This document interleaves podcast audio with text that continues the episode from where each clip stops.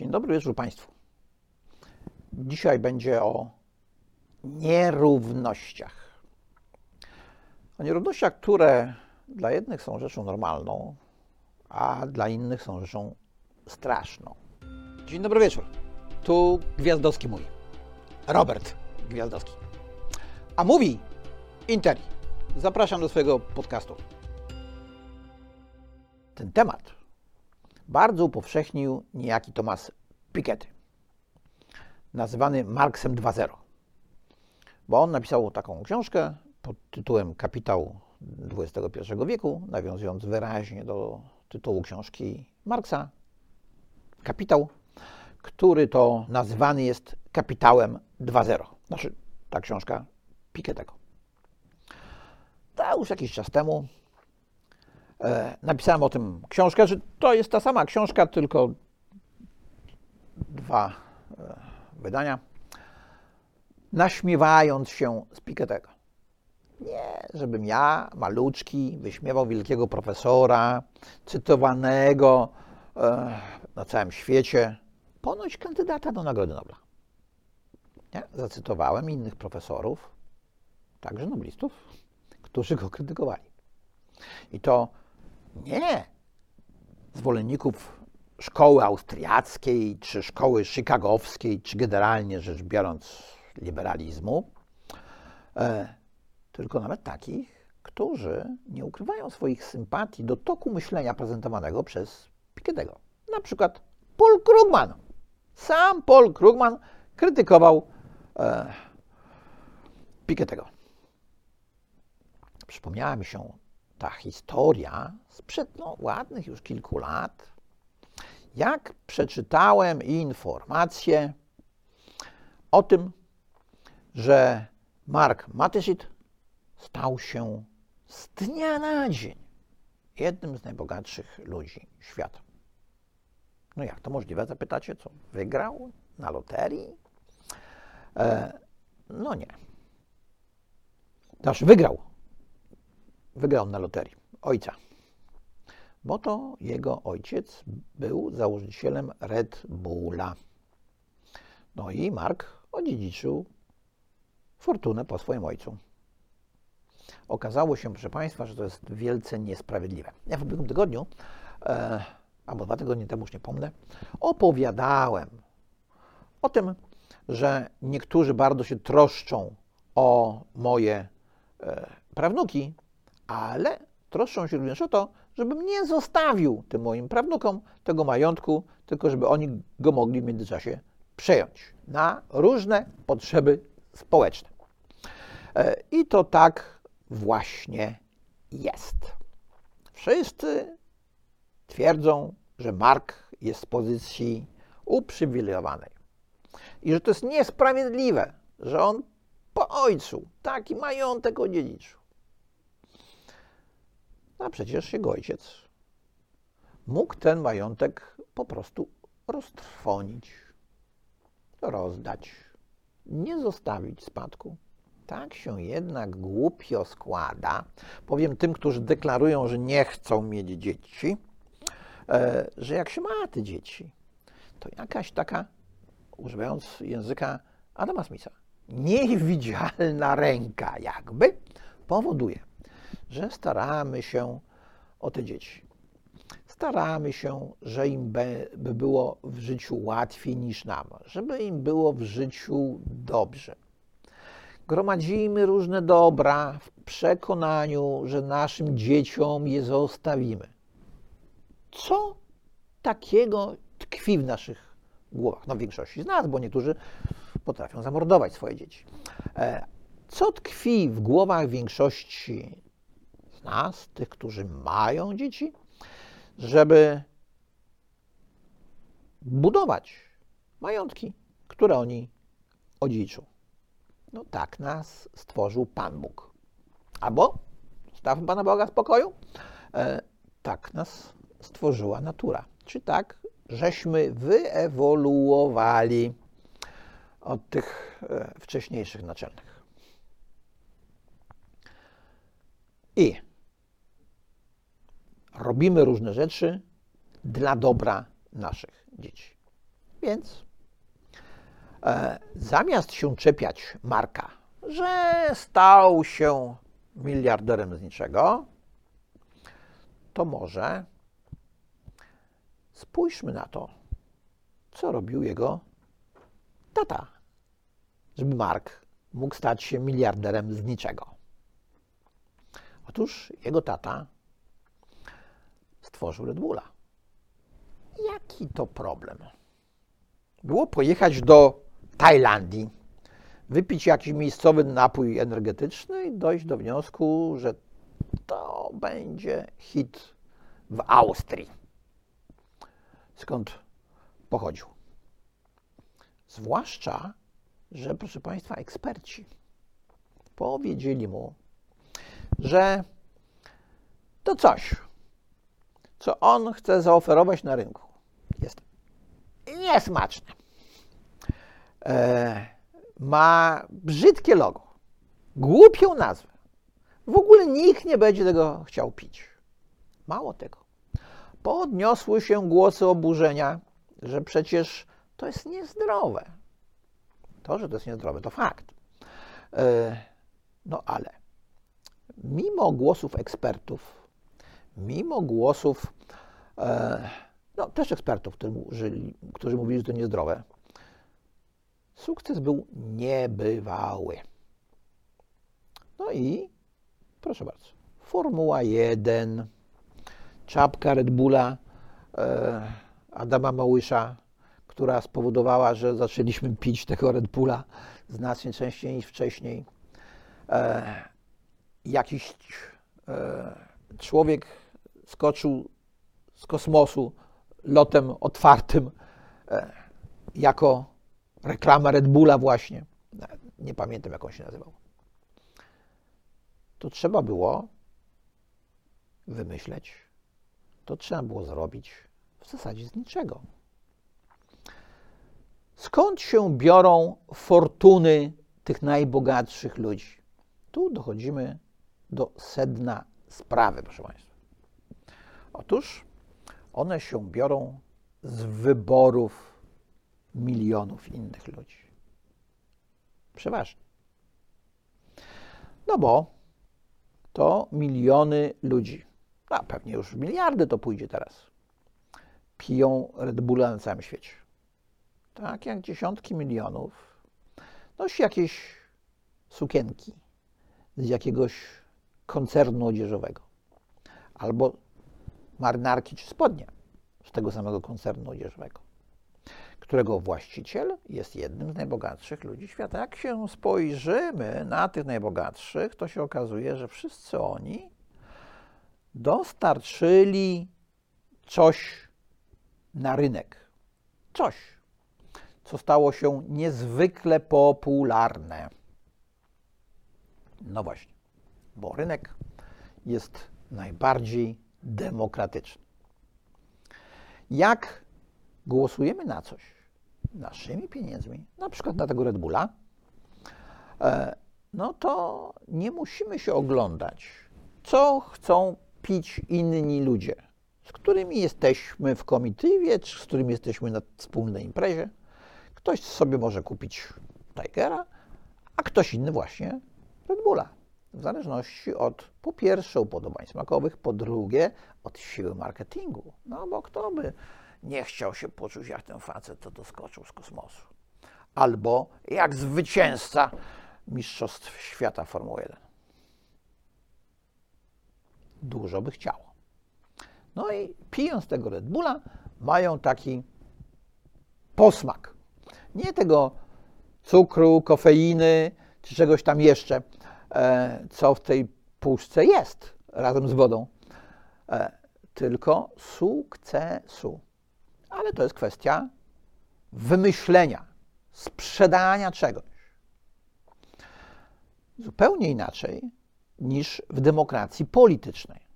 Demokracja gospodarcza kieruje się logiką indywidualnych wyborów. Demokracja polityczna kieruje się logiką wspólnych wyborów. Jest jakaś większość, która decyduje o tym, co będzie. Na przykład e, wyłoniona demokratyczna większość może uchwalić zakaz sprzedaży Red Bulla. No, to by może było niepraworządne, więc pewnie zakaz musiałby dotyczyć wszystkich energetyków. No ale nie nazwano by tego energetykami, tylko prowadzono różnego rodzaju ograniczenia. E, Notabene są kraje, w których takie zakazy już dziś obowiązują. Są takie kraje, w których obowiązują takie zakazy w stosunku do młodzieży, która nie ukończyła 18 lat. Te e, energetyki można pić tak jak alkohol, dopiero jak się skończy 18 e, lat. No, pod warunkiem, że 18 lat to jest ta granica pełnoletności. Teraz pojawiły się takie plany, żeby tę granicę przesunąć. Co prawda, e, marszałek Hołownia, który wyskoczył z tym pomysłem, nie doczytał konstytucji, bo tam jest napisane wyraźnie, że to jednak od 18 lat możemy głosować. Zaproponował, żeby można było głosować już od lat 16. Tylko nie wiem, czy od 16 lat można się też e, żenić albo wychodzić za mąż, bo tam ten e, termin jest określony lat 18. Notabene ciekawostka, proszę Państwa. Kiedyś można było się żenić, znaczy mężczyzna mógł się ożenić, jak miał lat 21. A napić się alkoholu, jak miał 18. Y, iść na wybory też już mógł, jak miał lat 18. No, wtedy wybory były takie, jakie były. Więc y, jakby wprowadzili nawet wiek wyborczy 12 y, lat albo może 8, no to ośmiolatki już były na tyle rozgarnięte, że y, by i tak zagłosowały na Front Jedności Narodu, bo innego nie było. Więc prosto było zagłosować w tamtym czasie. Znamienne jednak było to, jak posuwały się te ograniczenia uznano w pewnym momencie, no przecież nie można podwyższyć wieku wyborczego do 21 lat, no to trzeba obniżyć wiek, w którym mężczyzna może wziąć ślub. Mówię mężczyzna, ale tak naprawdę 18-letni to jest chłopak. Wiem, co mówię. Sam kiedyś byłem, syna mam. E, ważniejsze jest jednak co innego, czyli powracający temat nierówności. Te nierówności mają być szkodliwe społecznie. Pytanie, czy tak rzeczywiście jest? Czy może jednak nierówności w gospodarce działają trochę jak nierówności w sporcie? No bo sportowcy są nierówni. Jeden ma lepsze predyspozycje, a drugi gorsze.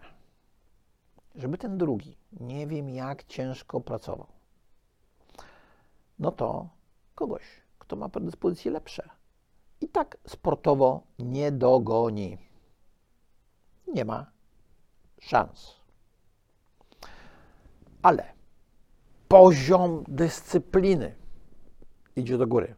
Jak ten, który goni próbuje dogonić. Wyniki całej dyscypliny są coraz lepsze. Tak samo jest z gospodarką. Jeżeli zazdrościmy Maskowi jego majątku i ktoś go próbuje gonić, stworzyć jakiegoś startupa, żeby być taki jak e, Elon Musk, albo jeszcze bardziej bogaty, no to napędza to gospodarkę. Jak to napędza gospodarkę, to z tego korzystają również ci, którzy w tym wyścigu nie uczestniczą. Ci generalnie biedniejsi, bo tak to już jest. Bogaci są zazwyczaj ci, którzy są bardziej przedsiębiorczy, bardziej zaradni, bardziej skłonni do ryzyka, którym się bardziej chce. Ci, którym się chce mniej, którzy nie chcą ryzykować, wcale nie muszą być biedni. Tylko, że prawdopodobieństwo, iż mogą być bardzo bogaci, jest zdecydowanie mniejsze. Jeżeli my teraz odbierzemy e, prawdopodobieństwo na bardzo duże bogactwo tym, którym się bardzo chce, no to perspektywa, że e, tata Dietrich, który stworzył Red Bulla, będzie siedział po nocach i kombinował, jak go lepiej sprzedać, jaki wymyślić trik marketingowy, jest mniejsze. Może to i dobrze, bo Red Bull przecież szkodliwy. No ale jak spojrzymy na gonitwę e, za tym, kto stworzy najlepsze algorytmy dla sztucznej inteligencji, no to tu się okazuje, że jest, przynajmniej może być, zupełnie odwrotnie. Że mogą to być pozytywne efekty ciężkiej pracy nad tymi algorytmami. Niektórzy powiadają, co prawda, że istnieje poważne ryzyko, więc zostawmy również y, i sztuczną inteligencję, jak i Red Bulla na boku. Ale e, ktoś może chodzić i myśleć, jak połączyć teorię kwantową z teorią grawitacji. No bo na razie nie ma płaszczyzny do takiego połączenia. Jak ktoś to zrobi, na pewno dostanie Nobla. E, czy to popchnie świat do przodu, gospodarkę, czy to wpłynie na e, produkcję, no może nie Red Bulla, ale wiem, jabłek, gruszek, albo obniżenie głodu w trzecim świecie, jeżeli taki podział na świat pierwszy, drugi, trzeci jest jeszcze aktualny? No i tu niespodzianka. Okazuje się, że może. Dlatego, że w momencie, gdy odkrywamy nowe prawa, nawet w zakresie grawitacji, to taka jest koincydencja. Nie mówię o związku przyczynowym skutkowym, ale koincydencja, że ten świat wokół nas się rozwija coraz szybciej, poziom życia rośnie nie tylko dla tych najbogatszych, ale i dla tych średnio zamożnych, ale i dla tych biedniejszych, których dzisiejsza bieda jest w niczym nieporównywalna z ich biedą sprzed 100 lat, to znaczy z biedą ich pradziadków. Może to jednak nie koincydencja? Może tu jest jakiś związek przyczynowo-skutkowy? Może nasz wysiłek intelektualny w poszukiwaniu praw fizyki pomaga nam w tworzeniu nowych rozwiązań technicznych, technologicznych, które popychają świat do przodu? No bo jak jesteśmy przy nierównościach, to spójrzmy. Czy większe były nierówności między królem Ludwikiem XIV i chłopkami, które żyły pod Wersalem? Czy może większy jest poziom nierówności dzisiaj między Elonem Muskiem a chłopkami, które uprawiają ryż w Wietnamie?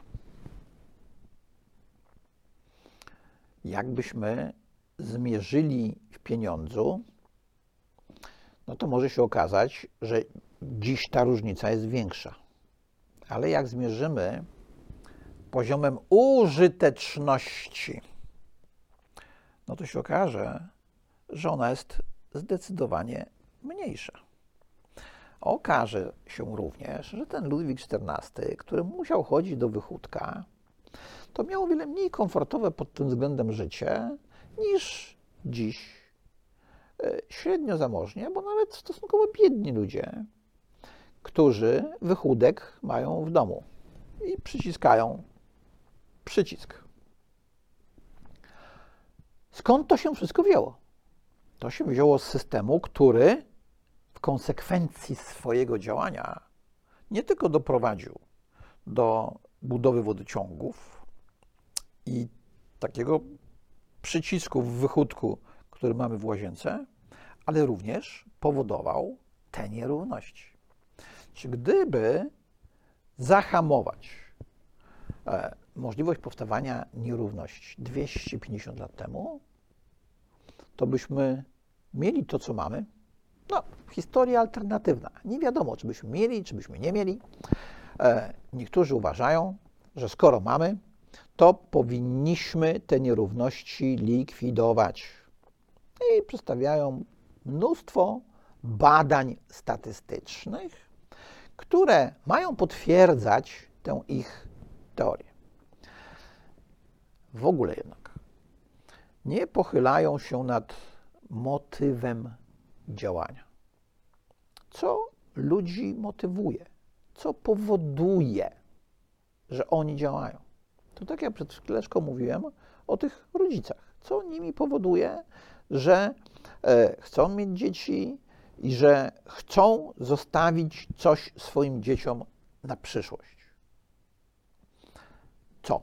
No to jest dokładnie to samo, co powoduje innymi ludźmi, którzy uczestniczą w tym wyścigu gospodarczym, który prowadzi do nierówności. W tym wyścigu, który e, nie tylko powoduje, że obok Red Bulla na rynku pojawił się później jakiś Tiger czy różne inne energy drinki, e, ale że pojawiają się nowe materiały na te sukienki, czy spodnie, czy marynarki, o których mówiłem, które powodują, że e, możemy kupować albo taniej, albo jak już kupimy, to możemy dłużej nosić, bo są bardziej wytrzymałe. Tu oczywiście od razu pewna uwaga. Tak kiedyś było. Kiedyś producenci konkurowali jakością. Teraz jakością to przestali konkurować. Teraz konkurują metkami. E, efekt jest taki, że różne rzeczy, które nosimy, e, jak jesteśmy przy tych sukienkach, spodniach, marynarkach, rozwalają się coraz szybciej. Czyli te niby lepsze materiały są coraz gorsze, ale my musimy iść i kupić. W związku z tym, jak kupujemy coraz więcej, no to rosną nierówności. Rosną nierówności między nami, którzy kupują, i tymi, którzy nam sprzedają. Nam sprzedają i zyski z tej sprzedaży zostawią komu? Zostawią swoim dzieciom. Co dzieci zrobią z tymi pieniędzmi? No, najczęściej to jest tak, yy, że roztrwaniają te pieniądze. Yy, stąd, proszę Państwa, jest bum w Polsce na fundacje rodzinne. I co mówią zwolennicy sprawiedliwości walczący z nierównościami społecznymi? Że uchwalona niedawno ustawa o fundacjach rodzinnych to zło czyste. Dlatego, że ludzie rzucili się na te fundacje po to, żeby nie płacić podatków. Nie do końca. Nie do końca jest tak. Wiedzą to ci, którzy zakładają dla tych polskich przedsiębiorców, co zaczynali w latach 90., takie fundacje. No bo po pierwsze, e, ci, którzy mają te firmy, którzy poświęcili życie na ich rozwój, znaleźli się w takiej sytuacji, że dzieci, które rozpieszczali, bo taka jest nasza naturalna e, jakby intencja. Rozpieszczamy dzieci, choć może nie powinniśmy. E, otóż te dzieci nie chcą tego biznesu po rodzicach prowadzić. A nawet jeżeli chcą, e, no to rodzice się boją, jak się to skończy, bo mają dosyć ograniczone zaufanie e, do zdolności zarządczych swoich dzieci.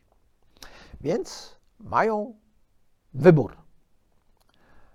Albo sprzedać dorobek swojego życia, się skeszować, zostawić dzieciom pieniądze, które te pieniądze roztrwonią, albo założyć fundację rodzinną. Taki stworzyć statut, żeby dzieci miały ograniczony wpływ na zarządzanie operacyjne przedsiębiorstwem stworzonym przez rodziców. Nie ma to nic wspólnego z tylko i wyłącznie unikaniem opodatkowania, jak to twierdzą niektórzy. ma to wiele wspólnego z chęcią zachowania substancji dla dzieci, wnuków i prawnuków. Bo przecież nawet ci, którzy jeszcze nie mają wnuków, tym bardziej prawnuków, e, mają cichą nadzieję, że będą je mieć. A jak nie będą, e, bo nie dożyją, no to i tak, że ich dzieci będą miały dzieci i te dzieci, dzieci będą miały swoje dzieci. Bez elementu nierówności to by nie funkcjonowało. Nierówności to jest taki smar, którym smarujemy gospodarkę. Nie ma nic złego w nierównościach. Kwestia, skąd się one biorą. No bo jeżeli one się biorą z tego, że Papa Dietrich zostawił swojemu synowi Markowi majątek e, z produkcji Red Bulla, którego sam wprowadził na rynek, to trochę inaczej niż jak ktoś zostawi swoim dzieciom majątek, który uzyskał dzięki jakiejś transakcji z rządem na przykład. E, jakimś udziale w jakiejś lewej prywatyzacji albo reprywatyzacji, gdzie nie ma nakładu, a jest zysk. No, można powiedzieć, dobra, cwaniakiem też trzeba umieć być. Ukraść też trzeba potrafić. Tylko to nie jest ten mechanizm. Ale bez tego prawdziwego mechanizmu tworzenia nierówności wynikających z różnic w talencie i różnic w wykorzystaniu tego talentu, no to nie fascynowalibyśmy się pewnie tak e, Formułą 1, koszykówką, piłką nożną, bo jakby na przykład e, LeBron. Zamiast ciężko pracować, żeby błyszczeć na parkecie, bo chciał być lepszy od Jordana, siedział przed konsolą i grał w jakąś grę, no to najwięcej zarobiliby na tym twórcy gier. No ale twórcy gier też bardzo dużo zarabiają. Dlaczego? No dlatego, że są tacy ludzie, którzy wiedzą, że nie zagrają jak LeBron. Żeby spali 4 godziny na dobę, a resztę trenowali. Nie zagrają już, bo wzrosnie ten, masa mięśniowa nie ta, e, bo nawet jak będą dźwigać ciężary, no to zawartość tych mięśni i energia z nich wyzwalana będzie inna. Więc co im pozostaje? No, pozostaje im grać w te gry produkowane przez różnych producentów, jeść popcorn produkowany przez różnych producentów, pić może Red Bulla. Kto im dostarczy najlepszą grę, najlepszy popcorn i najlepszego drinka, ten wygrywa w tym wyścigu, który na końcu przynosi nierówności. Ktoś jest pierwszy, ktoś drugi, trzeci, ktoś ostatni. Mało tego. W takiej gospodarce, jak i w sporcie, jest efekt pierwszego. Nieważne, czy wygraliśmy o minutę, czy o pół sekundy. Wyścig Formuły 1. Ktoś był pierwszy, ktoś był drugi. Ten, który przegrał o te pół sekundy, był drugi. Nie był pierwszy. Pierwszy zgarnia więcej. To chociażby widać po wszystkich kontraktach reklamowych. W każdym rodzaju sportu. No oczywiście sporty bardziej popularne, częściej oglądalne, e, generują większe przychody niż inne. Ale różnica między pierwszym a drugim zawsze jest istotna. Dlatego tak bardzo wielu z nas chce być pierwszym. Do wszystkiego. No i Jak chcemy być tymi pierwszymi, to w konsekwencji przyczyniamy się do wzrostu nierówności. Teraz państwo, pokazując e, spadkobiercę Red Bulla, ma powiedzieć, musimy go bardziej opodatkować. No przecież to niesprawiedliwe. Z dnia na dzień stał się taki bogaty. Co on zrobił? Co on umie? Chcemy, żeby tak działało państwo?